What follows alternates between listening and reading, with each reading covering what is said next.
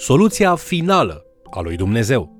Bine ați venit la studiul nostru al celei mai importante cărți din lume, Cuvântul lui Dumnezeu, adică Biblia. Studiind cartea Mica, observăm că profetul prezintă trei predici puternice. În această lecție, noi ne vom opri asupra celei de-a treia. Vă invit să urmărim împreună acest mesaj intitulat Soluția finală a lui Dumnezeu. Cartea Mica are șapte capitole în total și prima predică poate fi găsită în capitolele 1 și 2. Ea vorbește despre judecata lui Dumnezeu, care vine peste toți oamenii din această lume. A doua predică a lui Mica, găsită de la capitolul 3 la capitolul 5, este despre judecata lui Dumnezeu care vine peste liderii corupți ai lui Israel.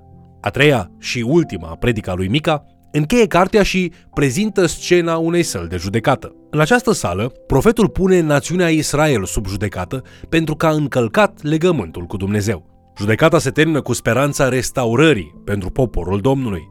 Această promisiune a restaurării va fi însă împlinită de Mesia. În timp ce citești despre această scenă, observă faptul că există câteva predici de judecată în cărțile profeților și toate tind să aibă o structură similară. De exemplu, Deuteronom, capitolul 4, versetele 25 și 26 spune Dacă vă veți strica și veți face ce este rău înaintea Domnului Dumnezeului vostru, ca să-L mâniați, Iau astăzi martori împotriva voastră cerul și pământul, că veți pieri de o moarte repede din țara pe care o veți lua în stăpânire. Un pasaj similar îl găsim în Mica, în capitolul 6, versetele 1 și 2. Scoală-te, judecă-te înaintea munților și dealurilor să-ți audă glasul. Ascultați munți, pricina Domnului și luați aminte temelii tari ale pământului, căci Domnul are o judecată cu poporul său și vrea să se judece cu Israel.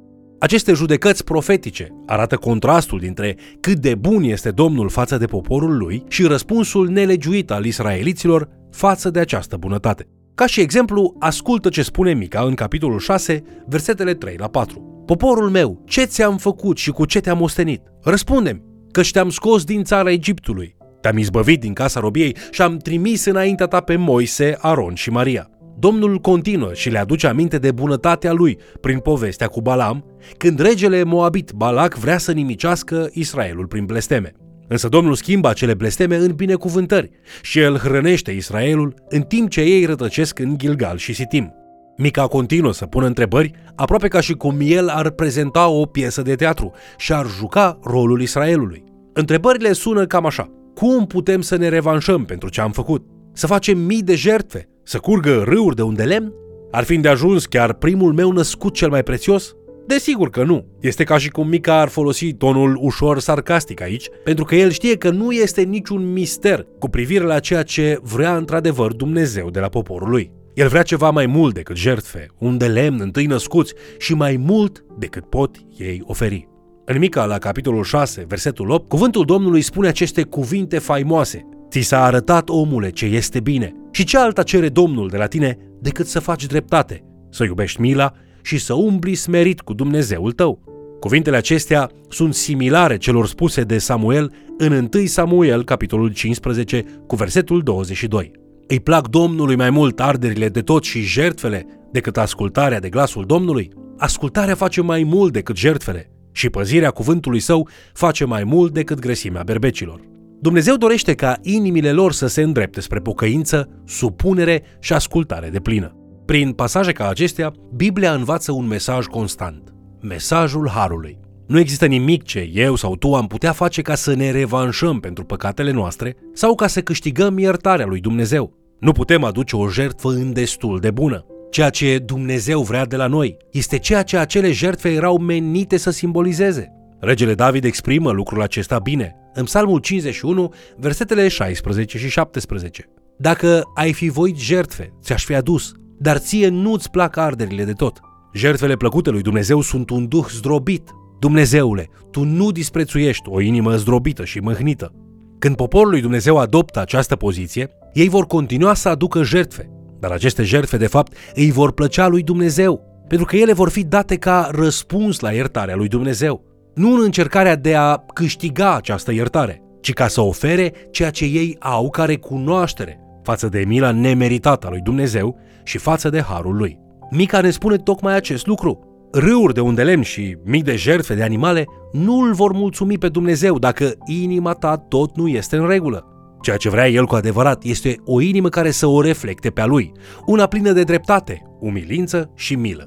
Israeliții nu trăiau exact așa cum Dumnezeu voia atunci când descrie Mica. În timpul predicii judecată, profetul chiar listează păcatele pe care le-au săvârșit și felurile în care au încălcat legământul cu Dumnezeu în Mica în capitolul 6, versetele 9 la 12, menționând nelegiuirea, comori furate, cântare înșelătoare, violență, minciuni și opresiune.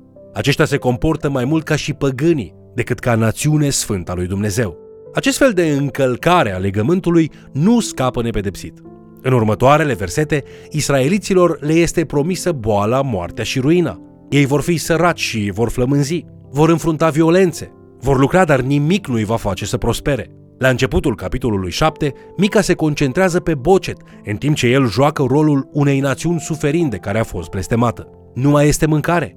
Nimeni nu mai trăiește după voia lui Dumnezeu. Toți sunt violenți. Autoritățile de la conducere lucrează cu cei puternici ca să profite de cei slabi. Copiii își trădează părinții. Soții se întorc unul împotriva celuilalt. Prietenii dragi nu mai pot fi de încredere. Este interesant faptul în care Isus aplică acest pasaj la generația care plănuiește omorârea sa în Matei capitolul 10. În timp ce Domnul Isus își trimite ucenicii, el vrea să-i pregătească pentru luptele care le vor apărea în cale și pentru alegerile dificile pe care vor trebui să le facă. El știe că atunci când ei vor umbla printre oameni nelegiuiți, ei vor fi văzuți ca vrășmași, pentru că întunericul urăște lumina. Așa că Isus le spune în Matei capitolul 10 Versetele 34 la 39. Să nu credeți că am venit să aduc pacea pe pământ. N-am venit să aduc pacea, ci sabia.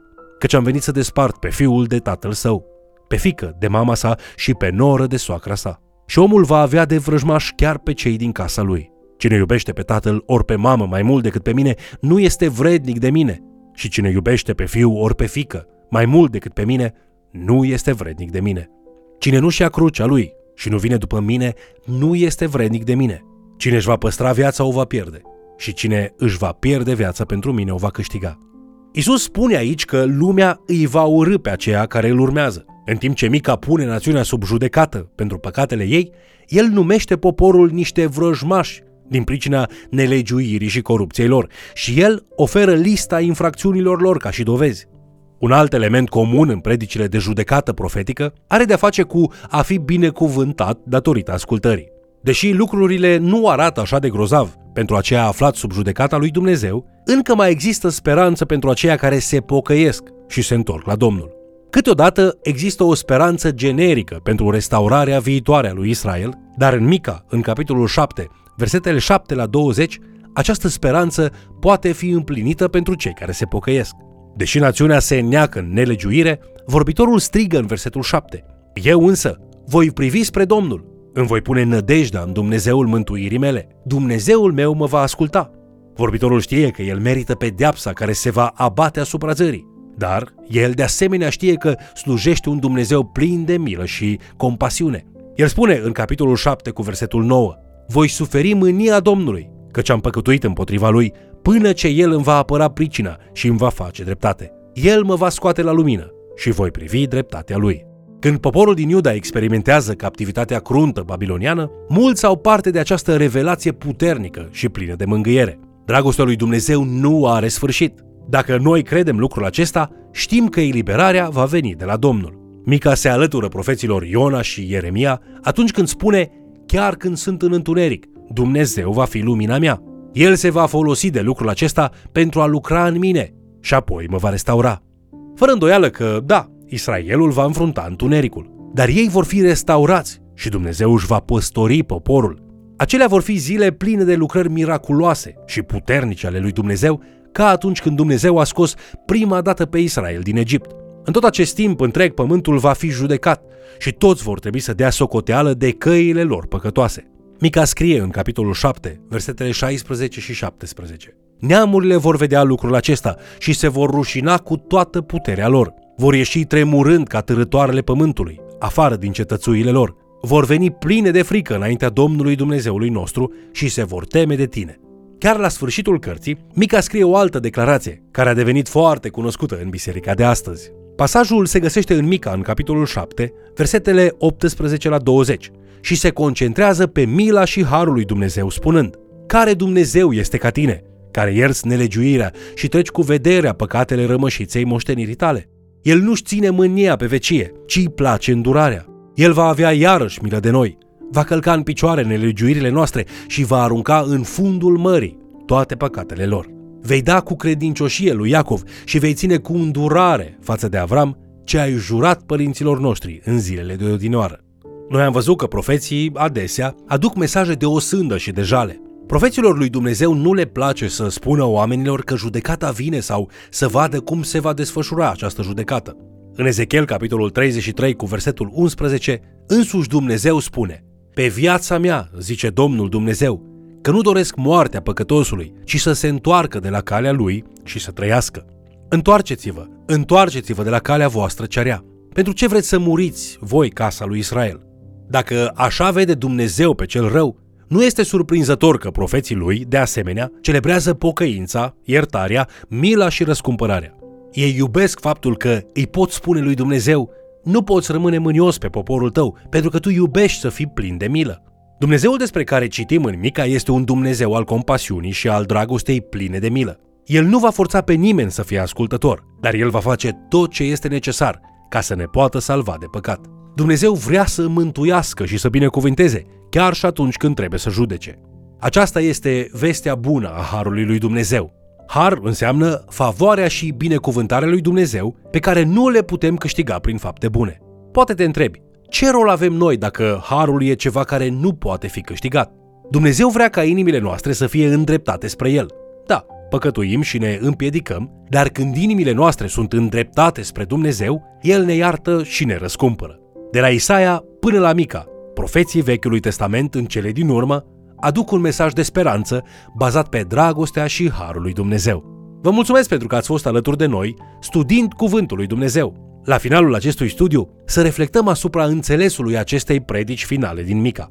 Am văzut că Dumnezeu este sfânt și că El va judeca păcatul. Chiar dacă Dumnezeu trebuie uneori să judece, noi am învățat de la mulți autori ai Scripturii că lui Dumnezeu nu îi face plăcere să facă această judecată.